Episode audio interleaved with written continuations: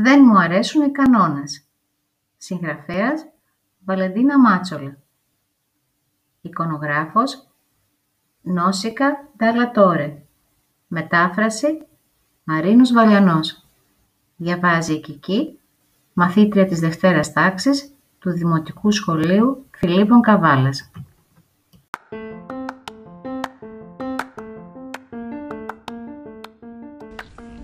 Δεν μου αρέσουν οι κανόνες.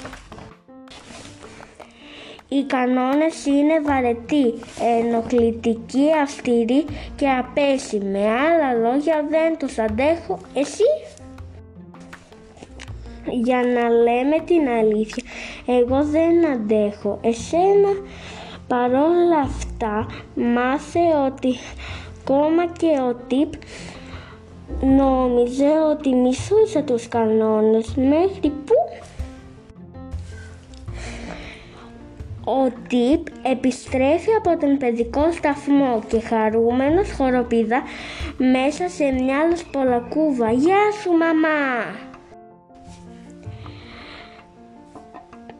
«Μπορείς να μου δώσεις κάτι να φάω» «Φυσικά» απαντάει η μαμά του «Αφού πρώτα καθάρισε τα πόδια σου» Είναι όμως ήδη αργά. Ο Τιπ τρέχει μέσα στο σπίτι αφήνοντας πατού, παντού λασπωμένες πατημασιές. Πάνω στο τραπέζι υπάρχει ένα κομμάτι πεντανόστιμο τυρί. Τι έπλαινε στα χέρια σου πριν από το φαγητό, ρωτάει η μαμά του.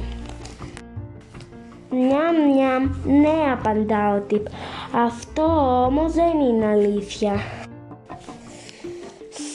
Μη μιλήσεις εσύ, ψιθυρίζει την αδελφή του. Τώρα που γέμισε η κυλίτσα του, ο τύπ θέλει να παίξει, δεν βρίσκει όμως το αγαπημένο του αυτοκινητάκι. Αν το έχεις βάλει στη θέση του, τότε θα είναι στο καλάθι με τα παιχνίδια σου, του λέει η μαμά του. Ο Τιπ ξέρει πολύ καλά ότι δεν το έχει κάνει. Μήπως μου το πήρες εσύ Τίπη, ρωτά τη μικρή του αδελφή.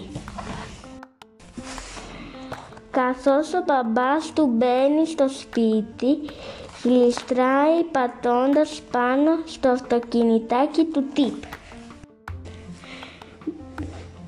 «Μπαμπά το βρήκες», φωνάζει χαρούμενος ο Τιπ. Η μαμά όμως παραμένει σοβαρή. Είναι καιρός να καταλάβεις ότι υπάρχουν κανόνες στο σπίτι τους οποίους πρέπει να σεβόμαστε, λέει σοβαρά. Η μαμά φτιάχνει ζωγραφιές και τις κρεμάει στον τοίχο.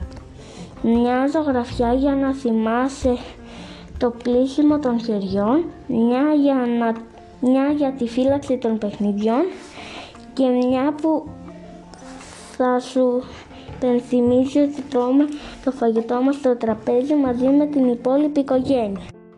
Στον τύπ όμως δεν αρέσουν οι κανόνες. Όχι, όχι και πάλι όχι, διαμαρτύρεται κλειστρώντας κάτω από το τραπέζι. Εάν υπάρχουν κανόνες, τότε ο Τέντι και εγώ δεν θα βγούμε ποτέ από εδώ κάτω. Εντάξει, θα κάνουμε αυτό που θέλεις και θα δούμε, λέει η έξυπνη μαμά του.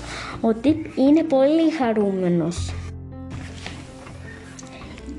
Εάν δεν υπάρχουν κανόνες, θα παίζω χωρίς να τακτοποιώ τα παιχνίδια μου. Στην ακαταστασία που ακολούθησε, όμως ο Τιπ έχασε το αρκουδάκι του. Η τύπη βρήκε τον Τέντι και άρχισε να παίζει μαζί του. «Δώσε μου τον πίσω, είναι δικό μου αρκουδάκι», λέει ο τύπ. Τελικά το να τακτοποιείς τα παιχνίδια σου είναι καλός κανόνας, σκέφτεται ο τύπ.